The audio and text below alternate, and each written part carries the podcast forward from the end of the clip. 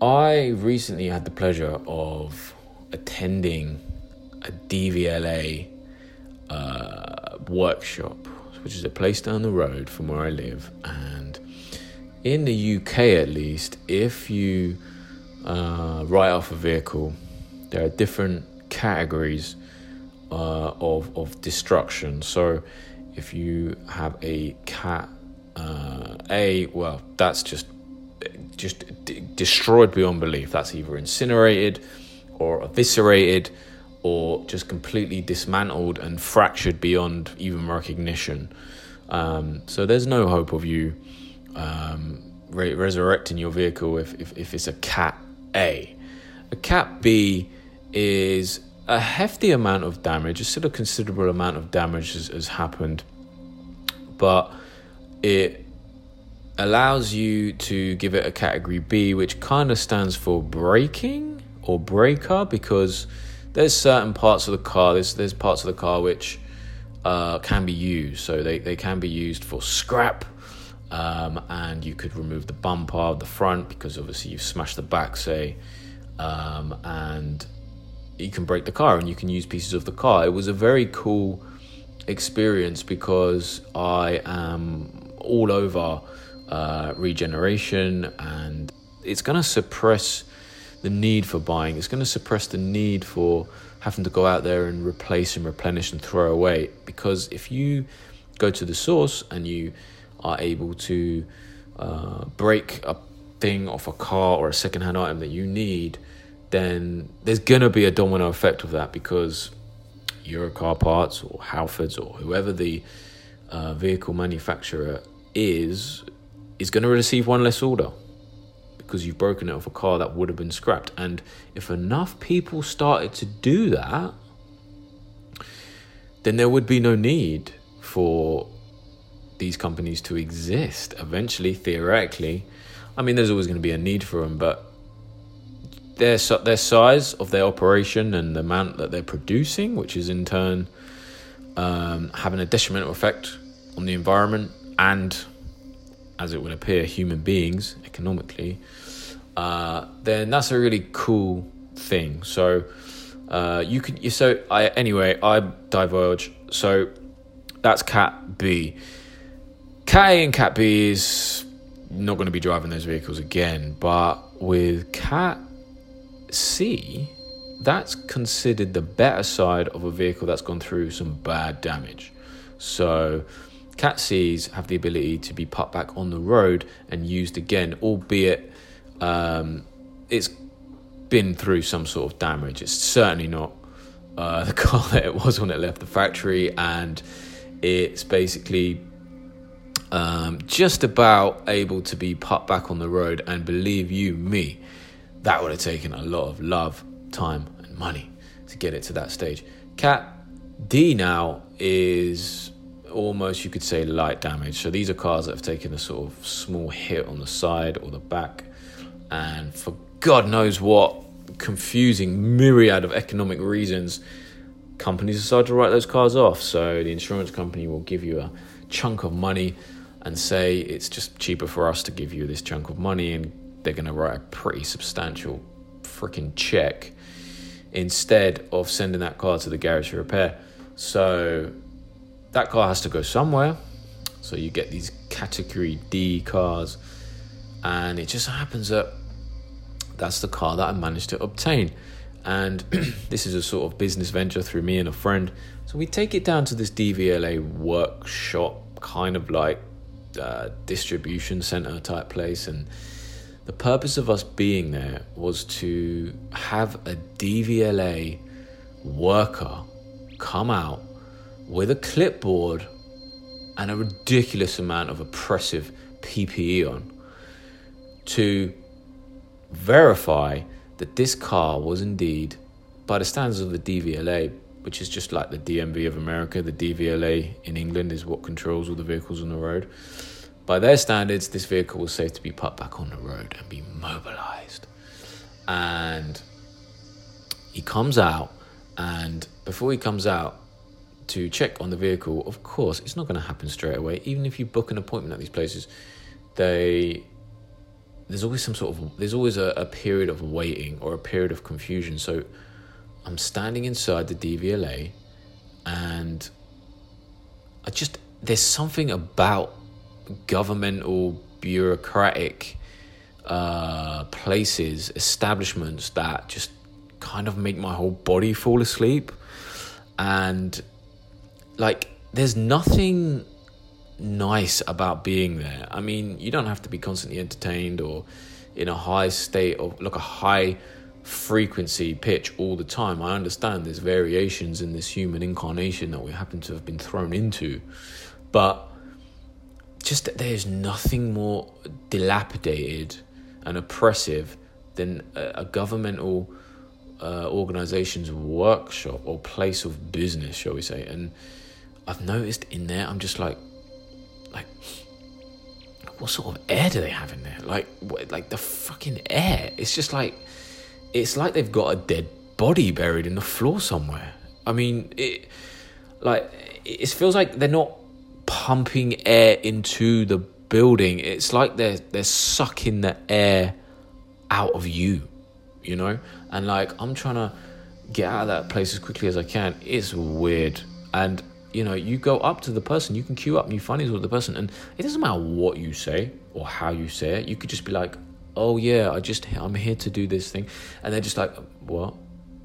I'm sorry, what? Who? I, I don't." I'm like, I'm like, look, whoa, the air in here, you need to help me because I've got about literally two minutes before I fucking faint. Because the air in here is like um, something like, like, I feel like I'm in King Tut's tomb. You know, I just, I can't be in those places. I mean, even looking around, like, from an ergonomics point of view, like, the, the color of the walls is just, it's like the color of loss, dude. Like, it's just, there's nothing affectionate or appealing about the paint. You could never buy that paint at Screwfix. Like never. You know? It's it's just a it's a representation and everyone in there, even the people who are queuing up like me, they just everyone just is just in there looking like they just their heads just guiding towards the floor and they just look like they're just re- looking at every single regret they've ever had just lamenting everything about their life and um, yeah. So I don't know what it is. It, it it's almost like this is going to sound as weird as it's going to sound, but it's like a secret religion. It's like a secret religion. There these. They've got these priests running around with clipboards who have these imaginary powers, and they wave a wand, and they give you a, a they alchemize a piece of paper, which bang tells you you can now drive a car. You know, and it's it's a, it's the sort of tip of this governmental iceberg which just represents so much um, surrendered power and, and, and surrendered personal autonomy by each and every one of us. So it was an interesting uh, state of affairs. We did get the car sorted, by the way. Eventually, we did get the car sorted, um, but it wasn't an enjoyable experience, and it certainly wasn't one that goes under the category of uh, days I wish to repeat uh, it was it was definitely one that went into the categories of days I'm just glad I'm freaking over and done with. And uh, we did manage to get that car safely back on the road. There was profit uh, motivating this whole thing. I'm not gonna lie, but there was also um, a sort of mm, what do I want to say, like a earth responsibility factor along with it as well. Like we find it very very cool recycling and rejuvenating um, things and just just general futuristic economics like gift economy for example we've been trying to incorporate that into our own businesses. Um, and this the response is amazing. If you if you are willing to um, capitulate some earning like some profit then and, and and replace that with so, like a gift like you can gift your services to someone for for example as as as an electrician that's what I do it's my day to day I might get 10 call outs a week and I would have to attend these jobs do whatever is, is asked of me um, uh, rectify the fault and then I get paid for my services, but I do have the choice to gift um, my services, and the customer, the client, has the opportunity to gift me something other than money. And it makes zero sense from a capitalist point of view, of course. It's, it's, it's, it's almost like capitalism inverted. However, what it does is it allows it allows human beings to augment trade without the need for government backed currency and capitalism for all of its traits and its negative points the only bad things that actually do come out of capitalism as we're practicing it today depends on what capital is. So if you can exchange capital for gift or generosity or balance, then do it. Because take it from someone that's done it and experienced it.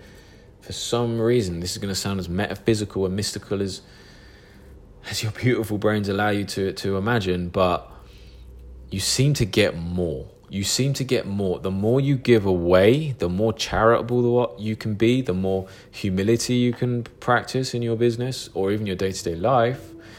There seems to be some sort of heavenly uh, economy at play where you get back times three. I want to say, like, you get back times three compared to losing times three. The more charitable um, and um, well, I guess just less money minded that you can be. That you seem to get it back. It replicates.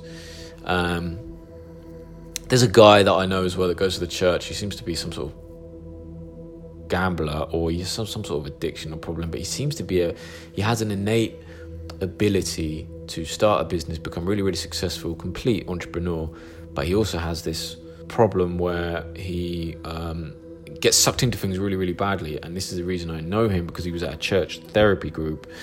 And um, even he says, like, when he gets grip of his addictions and he tries to get back to his working life, his entrepreneurship, without fail, he practices uh, charity and altruism as an economic derivative to get him back on track and build his business back to where it needs to be. But you know what?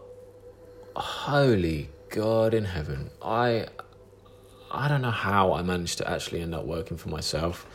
It wasn't something that I was planned and I feel so lucky. Like I feel so lucky that I'm able to do this for myself like every day. And I don't mean this podcast. I mean just working for myself, choosing my own hours, being my own boss. Yeah, the typical cliches are true. There's a lot of extra work behind the scenes that you don't see but you know the positives far outweigh the negatives. Like from a ratio of something like i would say like 12 to 5 like it's it's beautiful.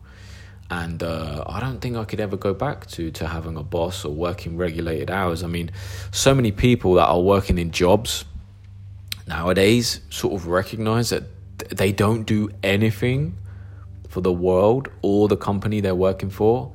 Um, and if you read anything by David Graeber, even his last book before he passed, sadly passed away last year, about bullshit jobs, um, you you'll get a better better idea of what these what, what people how people are working their jobs today. Um, and it's not a judgmental thing. You know, he's he's an anthropologist, so he's very very precise in what he says. But one of the qualifications for your job to be a bullshit job is you kind of know it's a worthless job. It's and you know that it's not really doing anything. But you know, these companies have gotten so freaking big that they end up having all these departments or extra employees that don't really need to be there at all. But they have to pretend to work.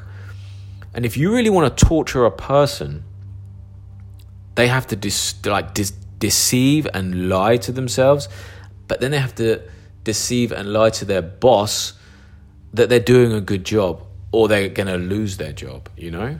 And a lot of these corporations are scanning your piss to see if you're taking substances which are allowing you to connect with home, like connecting you with what you actually are. And the other atrocious and horrible element to this is that they demand that we lie. Like to be the opposite of our, our identity, to wear, you know, some kind of a dress code and sit at a desk and be efficient and get neck ache and sit there and type.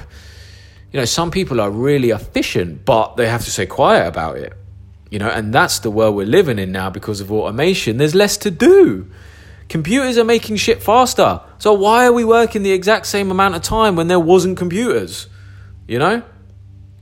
You know, and even if your boss does come up to you and, and, and tells you, you know, he, he's knuckling down on you harder and he's sort of indirectly telling you he wants more, but he's not going to pay you anymore, you know? Sometimes you just want to tell him to his face how you feel, you know? And in, from my perspective, this is how I would be saying it if I was in that sort of contractual, uh, obligationary uh, setup where I'm be given a monthly drug known as a salary which helps me forget. And I'd be like, I'd be like, look, here's the problem, sir. You don't realize realize this, but you're basically like a sort of low level priest in a religion that has spread far and wide. You've become a servant of a being called the demiurge, you see, and you know it could be called the aliens or it's a galactic civilization, whatever you want to call it, and it doesn't matter what you do because within the next 20 to 30 years through technology and through the unification of people because of the technology you're going to either come to our side or become completely paranoid or insane or absurdist you know? But then your boss turns around to you and says well you know what you little crazy hippie if you want us to invent the crazy super hyper dimensional gateway then get back to work so you can keep this country's freaking economy going and then you just nod and you're like, yeah, okay, you're right. Ah, we are mental. The richest 15 people on the planet have got as much accumulative wealth as the poorest 5 billion. That's an excess, you know? And communism saved capitalism. You shouldn't downplay communism too much because 10 years ago, or more than 10 years ago now, 2008, where are we now? Oh, good God in heaven, that's almost 15 years. Because 10 years ago, they bailed out capitalism with the biggest lump of communism injected into it in history. The whole thing is completely state sponsored. That system, if it was to survive by its own merits that it, that it espouses, i.e., survival of the fittest, would have been long dead. It died in 2008. The whole system is artificially inflated. And don't get me started on, on, on other governmental organizations and the IMFs and stuff that these apparently neutral governing and regulatory bodies are in fact in a way the administrative henchmen of a system of globalization that's based on exploitation of poorer countries. Anyway, there's some little thought apples for you. Ah, okay, I'm done. I'm gonna go and make me a spinach and banana smoothie now.